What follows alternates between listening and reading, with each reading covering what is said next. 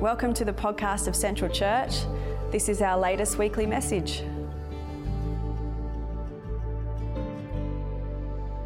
Hi everyone. Yeah, come and get cozy. It's a nice little nice little group of us this afternoon.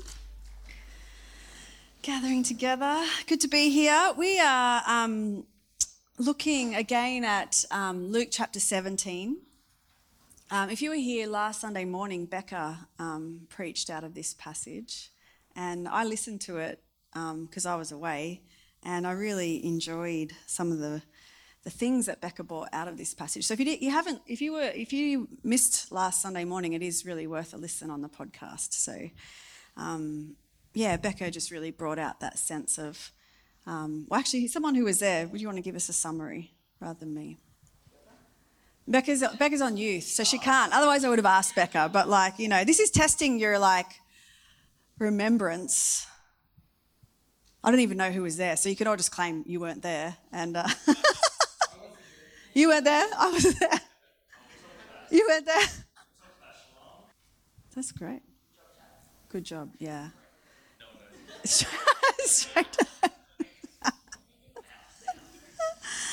um, usually when we have a passage and we sit in it for a month, we um, just we we preach it through different perspectives. Um, but I, I don't know that Becca had a specific perspective, and I don't either tonight. So you're just getting some thoughts from from Caro tonight on this passage, which is fine. Um, let me read it to you. This is probably a story you're familiar with. From Luke chapter 17 and verses 11 to 19. Now, on his way to Jerusalem, Jesus travelled along the border between Samaria and Galilee. As he was going into a village, ten men who had leprosy met him. They stood at a distance and called out in a loud voice, Jesus, Master, have pity on us. When he saw them, he said, Go show yourselves to the priests. And as they went, they were cleansed. One of them, when he saw he was healed, came back, praising God in a loud voice. He threw himself at Jesus' feet and thanked him. And he was a, Samaritan. Jesus asked, Were not all ten cleansed? I like that question, like maybe he didn't know. I don't know. Were they all cleansed? Did I have a 10% hit rate? I like I don't know. I don't know why that question's in there. We're not all 10 cleansed. Where are the other 9?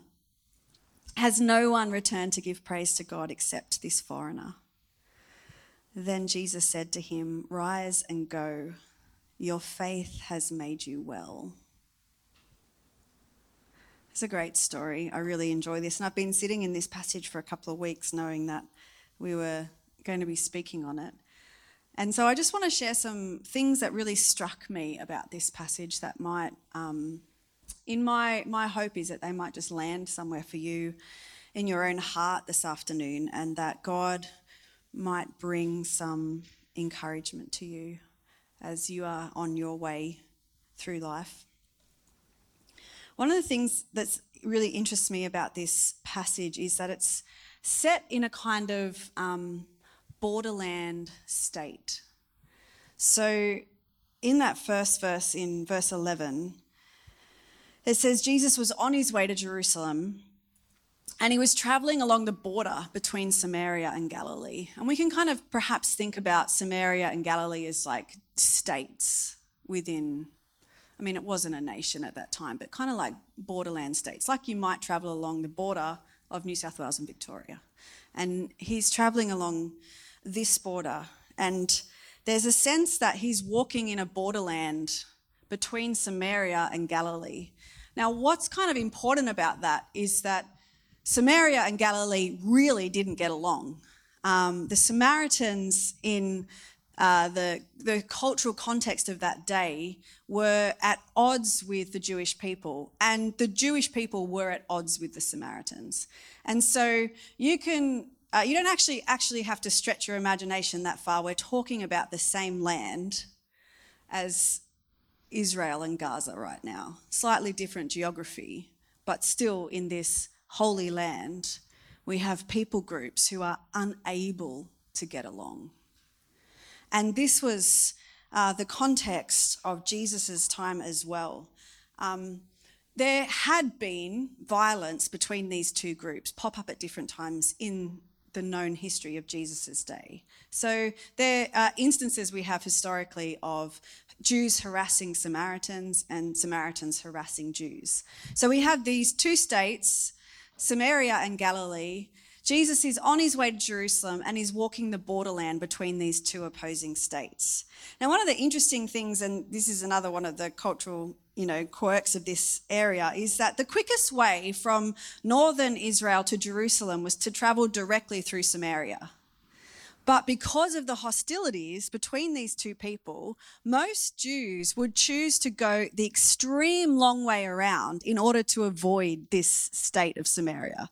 So they would add like 100 kilometers to their journey just to avoid going through Samaria. And so we get this sense that there is genuine opposition.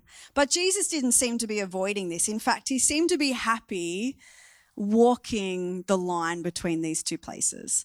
Now, we we read that he comes to a village. There's no understanding of whether this village was in Samaria or whether this village was in Galilee. We we don't know who owned the village that Jesus is coming to. It's a bit ambiguous. But I feel like when you read this, you get a sense of Jesus as being one who is happy in in between places, one who is happy to walk in no man's land, one who is happy to be a border crosser, who doesn't mind whose territory he's in because he's going to walk the way that God has called him to walk. And so we find Jesus in this borderland place between Samaria and Galilee.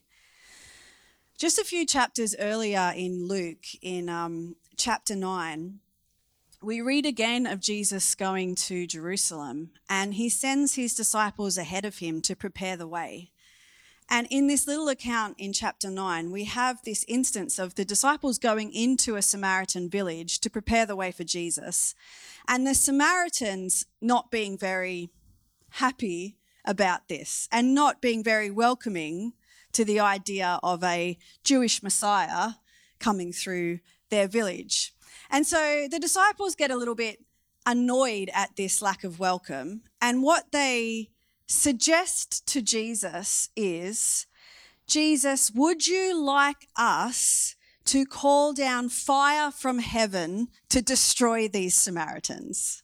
I mean, that's the disciples' approach to Samaritans. Like, I don't know who they thought they were or what kind of power they had at their disposal. I'm not sure that there is, I don't know if that's a euphemism for something or if they were literally thinking they could call down fire from heaven to destroy these Samaritans. But that's kind of like the vibe we've got going on between Jews and Samaritans. And in that instance, of course, Jesus rebukes his disciples. You can imagine just the forehead slap, the eye, like the, Jesus knows his disciples are not understanding what he is on about. So Jesus is happy in this borderland place. Jesus is happy walking the edges of conflict. Jesus is happy in liminal space in no man's land between people groups who cannot get along. It says as he was entering the village, 10 men who had leprosy came out and met him. And these were 10 men who also lived in borderland places. They lived in no man's land. They lived in the space in between these two states because they were not welcome um, to live in community in normal ways because they were unclean, uh, feared for their. Um, contagiousness. And they had to live as outcasts, separated from their families, from their kinship groups, from their villages. So we have 10 people. It doesn't say how long they've had leprosy, does not say how long they've been living in a state of being ostracized. It does not say, it does not give us any details. All we know is that there are 10 men who are also living in borderland places, outcasts through no fault of their own. They're not cast out from the community because they're violent. They're not cast out because they're rapists or murderers or thieves. They're cast out simply by the unlucky fact that they are sick. And in those days, that's what happened to people with leprosy. They were unwell, unclean, and unwelcome. We're given the facts that there are 10 of them. Um, and later on, we find out that one was a Samaritan we could assume from that that the other nine were Galilean, but we don't know. There could have been five Samaritans and five Galileans. There could have been four Samaritans and six Galileans. We don't really know. All that we know is that one, at least one, is a Samaritan, and perhaps the other nine were Jews. And this really, really intrigues me because despite their physical sickness, despite the fact that these 10 men have been ostracized from their communities because they are unwell, despite the fact that they have leprosy, they've actually been living in community with one another for an unspecified length of time. So they may be physically unwell, but they are socially healthy in a way that was unknown in their communities at the time. That's really interesting to me that we often think about. Um, we often think about sickness and unwellness in somewhat black and white terms, and we miss perhaps the broader idea of what it's like to be unwell. In these 10 men, in their shared ostracism, they had actually found mutual belonging. Their experience of being outcasts had actually pulled them together in a way that they can live transcending their cultural, religious, and like social boundaries. They'd found wholeness together as a community. So the question I have about this is like who who is sick in this story? Who is unwell? We have 10 physically unwell people living in harmony. And we have a whole whole villages and states of people probably at different levels of physical health but living at very much in unhealthy ways together. So it's an interesting question around who is healthy and who is sick.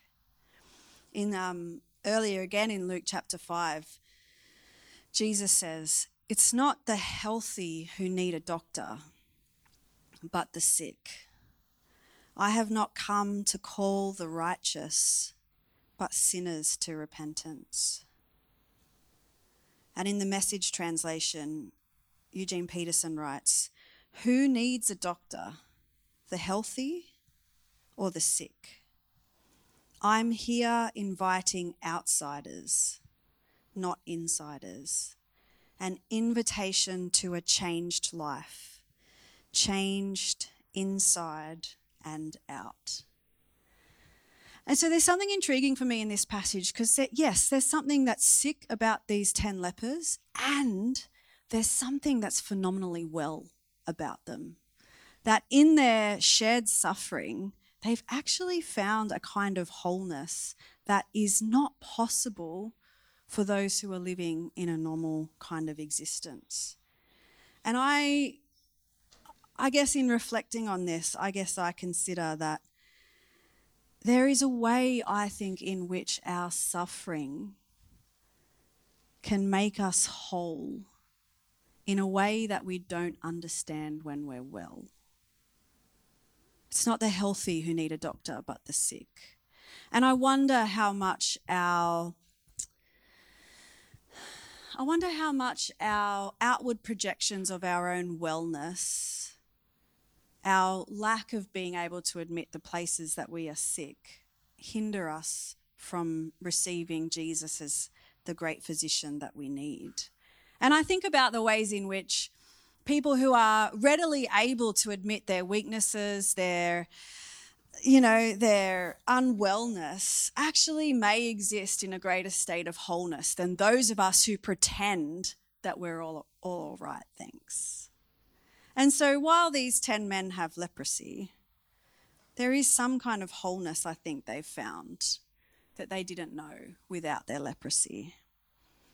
And as I think about this and reflect in my own life, I realize that there, there's actually an invitation for those of us who know what it's like to be an outsider, an outsider of any group, those of us who know what it's like to feel like an outsider, to feel ostracized, to feel like we live in a kind of borderland or a no man's land or a separation from community. Those of us who have felt that in any kind of way in our lives, there's an invitation for us to know what healing looks like in community and to recognize that there's a kind of like, there's a way in which our own experience of being ostracized can lead us to create and belong in communities of wholeness. That our own felt experiences of being an outsider will never will cause us to never allow anybody else to be an outsider. I think that's the gift of difference. And I think that's the gift that we see in this little community of 10 men who were unwell and ostracized and yet had found some kind of radical wholeness that their culture knew nothing of. And I think there's something about the people of God that we're meant to know that. We're meant to know what it's like not not i mean not meant to know like oh let's all be outsiders just so we know what it feels like to be ostracized. I'm not saying that but i'm saying you don't actually have to try that hard sometimes to get in touch with a sense of otherness in your own what it's like to be an other and then to use that to be an energy for creating community and belonging and wholeness. And i wonder if jesus knew that. I wonder if jesus' own experience of being slightly odd in his own context, different, unknown, rejected. Whether that led him to understand that wellness and wholeness is not just a physical thing, but actually runs a lot deeper through all of us. In this story, I think this is like possibly the unsexiest miracle that Jesus ever performed. Um, I say that because, like, I mean, here we have these 10 men. They stand at a distance. They do what's right. They know they can't come near. Um, presumably, they. I, I, have heard that lepros. I was going to say leprosized people. That's wrong. People with leprosy um, had to wear a bell, like to make to make a noise when they came near people, so people knew to stay away. I mean, how awful is that? Like, so these men know that they're not allowed to come near. Um, so they're in no man's land. They stand at a distance from Jesus, who they call master. They know he is somebody. Maybe he's been this way before. And they stand at a distance and they cry out to Jesus, Jesus, Master, have pity on us, have compassion on us. Now, we have seen all kinds of miracle stories of Jesus before. He's touched people, he's spat on people, he's, you know, prayed for people, he's done all manner of things. He could have done anything. We know he's touched lepers before, so he's not afraid of touching them. But in this instance, Jesus doesn't do anything um, interesting, I think I would say. He just turns to them and says, Go show yourselves to the priests. Not even like, hey, I've heard your request. Good idea. He, like, he doesn't even, he just sends them on their way and says, go show yourselves to the priest. Very unsexy miracle. Does hardly engages with them at all. Just goes, all right, you lot, on your way. Go find a priest and show yourself to them, which is what you're supposed to do in order to get the tick of approval for being um, now not leprous. had to be approved. Um, and then it says, as they went, they were cleansed. As they went. Like, how far along the journey did they get before they realized that these diseased parts of their body were now clean and whole? How far did they walk before they recognized a miracle was taking place? Like, this is, this is just such an interesting encounter, such an interesting story. I have been um, sitting with this passage and and as as I do, I love this idea of um, as they went, they were cleansed. On the way, on the way, on the way to doing the ordinary thing that they were supposed to do, they found their healing. This is possibly one of the most indirect miracles Jesus ever um, performed. Did they, did they, like, there's such an indirect notion to this miracle that they were somewhere on the way, they were somewhere and they realized they were well. Did they know that that was because of Jesus? Maybe, but it's not like Jesus said, you know, he didn't do anything that kind of linked himself to the miracle. He just told them to go and show themselves to the priest. Very unsexy, very indirect. And on the way, they found their healing. On the way, they found their healing. All throughout this passage, there is all kinds of um, journey language. When I kind of consider this passage, perhaps more linguistically or poetically or looking at the movement in this passage, looking at looking at like in these very short, you know, seven verses, what goes on. There's this all this movement, all this journey language, all this traveling. Jesus was on his way. He traveled along the border as he was going. While they were on their way, go. One of them came back. Get up and go. There's all this journeying and movement, both of Jesus and these men. And I was reminded of, you know, that verse in the Psalms that says, Blessed are those who have set their hearts on pilgrimage. Blessed are those who are moving. Blessed are those who are on their way. Blessed are those who know they are moving from one place to another. Blessed are those who get up and go.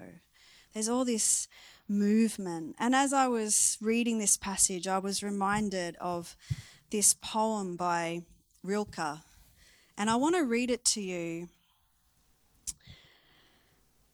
because it just, the words of this poem just kept coming to me again and again as I was reading and praying through this passage. I can't remember if I've read this Rilke poem to you before. So, Rainer Maria Rilke is a, a German poet and this is from his Book of Hours, number 59. God speaks to each of us as he makes us, then walks with us silently out of the night. These are the words we dimly hear. You, sent out beyond your recall Go to the limits of your longing. Embody me. Flare up like flame and make big shadows I can move in. Let everything happen to you beauty and terror. Just keep going. No feeling is final. Don't let yourself lose me. Nearby is the country they call life. You will know it by its seriousness. Give me your hand.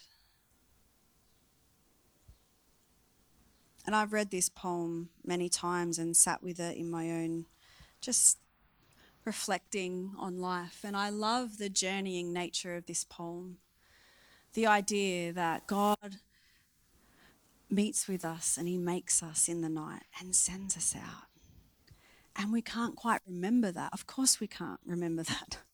Um, but we know a dim echo in our minds, a dim echo of the words of God, a dim echo that says, Go, go out to the limits of, of your longing and embody me. Make big shadows I can move in.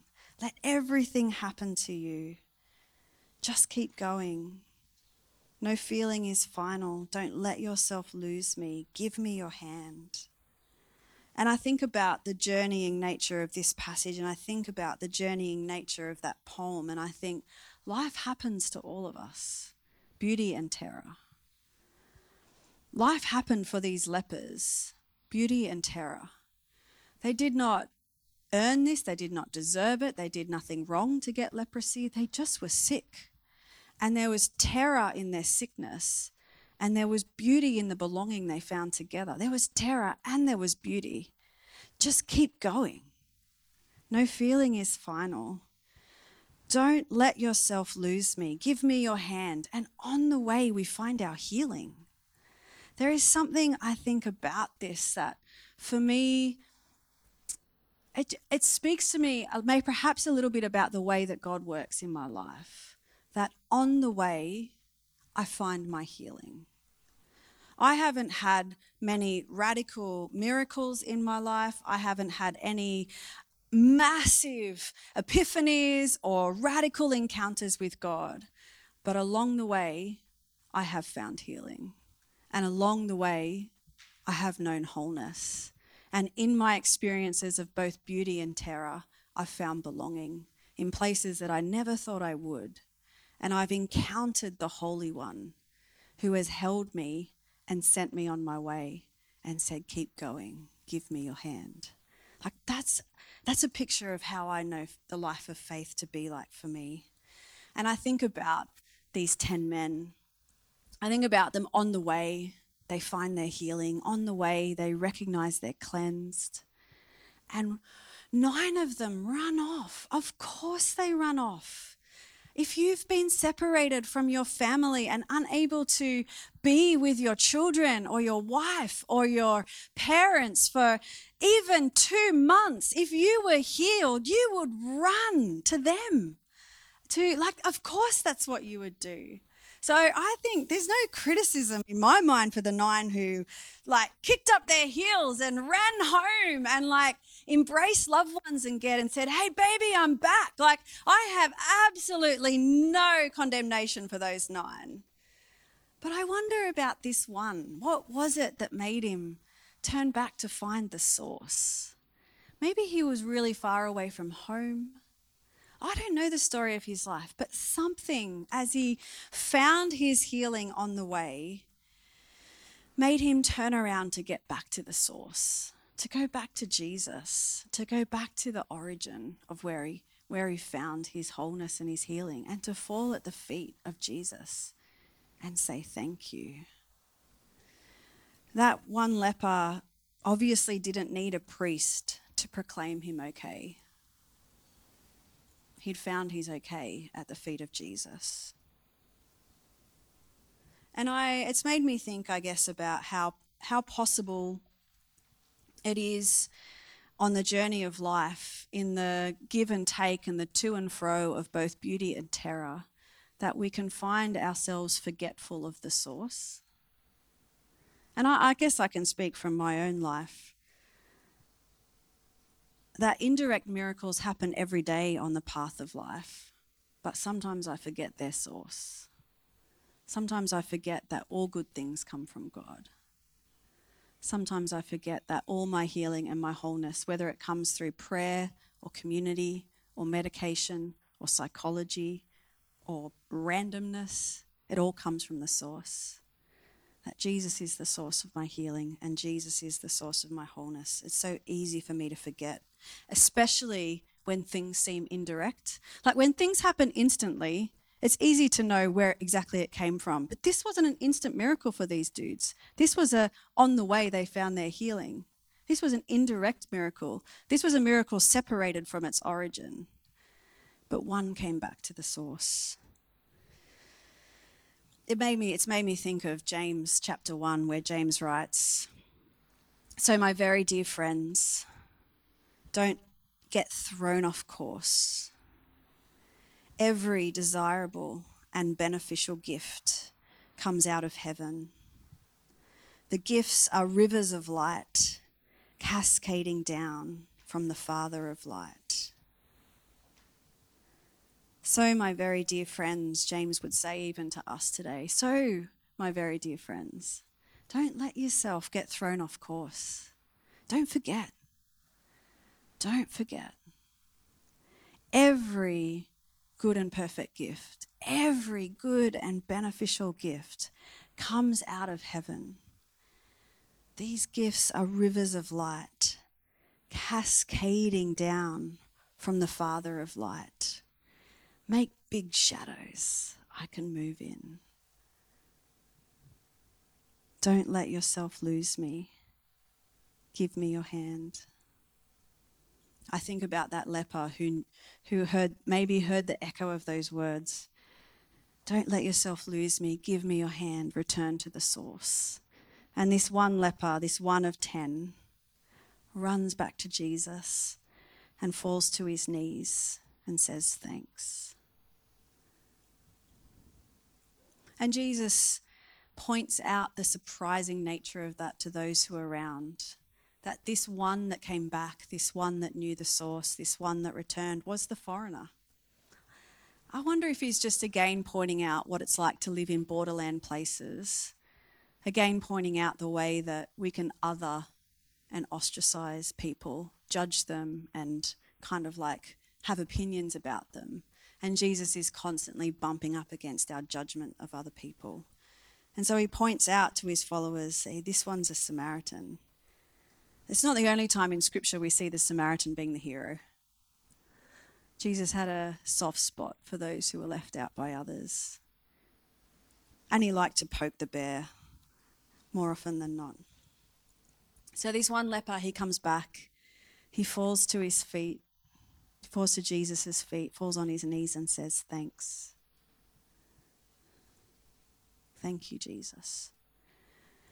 We were sitting in some of the writings of Meister Eckhart this morning in our contemplative service, and Eckhart has a, a quote that says, If the only prayer you said in your whole life was thank you, that would be enough. I think that leper knew what that was. Every good and perfect gift comes down from the Father of lights you find your healing along the way. Don't let yourself lose me. Give me your hand. Thank you for the fullness of life. That word that the leper proclaims to Jesus is the word Eucharist. Jesus was familiar with Eucharist. He would lift up bread to heaven and say, Eucharist or Eucharisto. He lifted up the cup to the Father and said, Eucharisto. And this leper falls at the feet of Jesus and says, Eucharisto, thank you. And Jesus says to him, Rise and go in wholeness. If Jesus had met Rilke, I think he would say, Make big shadows I can move in. Rise and go in wholeness. That leper knew not only cleansing from his physical his physical ailments, he knew something of what it meant to hear Jesus say, Rise and go in wholeness. Go on your way. Hold my hand. Thank you is enough. And so these are some of the things that have come to me out of this, this passage. This Jesus of the borderlands, this Jesus of the journey. This Jesus of wholeness that goes beyond physical things, this Jesus of social well being. This Jesus who is full of indirect miracles, who sends us on our way, finding wholeness and healing everywhere we go. This Jesus who knows that every good and perfect gift comes from the Father who's above. This Jesus who knows that thank you is enough. And thank you is enough. I'm going to pray just to finish and I'm going to say a few words and then I'm just going to give us a, a minute or so of just sitting in silence together and just listening, listening to what the Spirit of God might want to say to us this afternoon.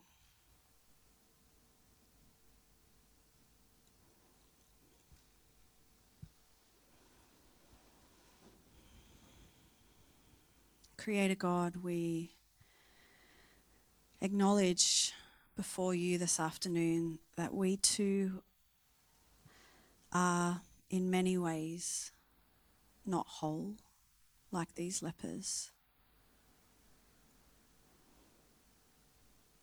That perhaps our bodies have physical sickness. Perhaps our hearts hold some emotional grief and sadness. Perhaps if we're brave enough, we could admit the ways in which we are socially unwell.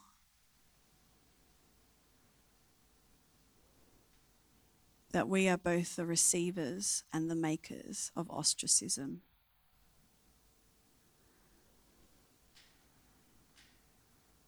Help us, Jesus, on our way. Make us whole in every way, we ask. That as we go, we would be cleansed. That as we go, we would trust you. That as we go, we would have eyes to see every indirect miracle that comes our way. And as we go, we would know where they all come from, the source of all goodness.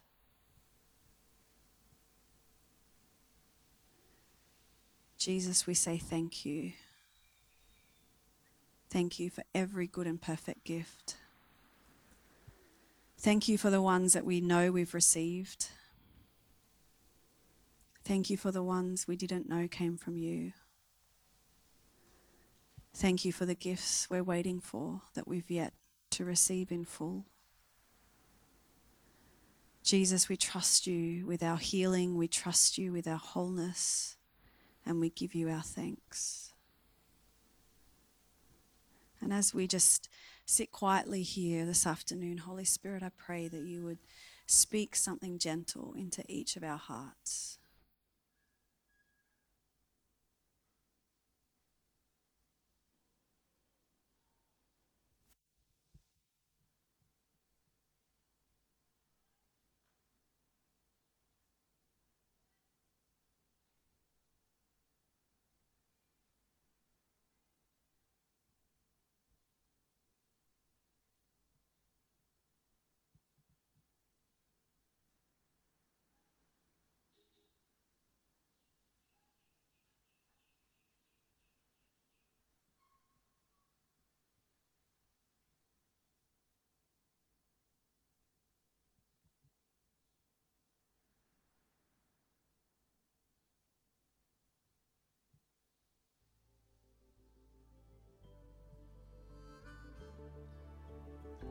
Amen. Thanks for listening. If you want to check out more about Central, visit us at centralchurch.org.au. Music by Chris D'Souza, a beloved member of Central.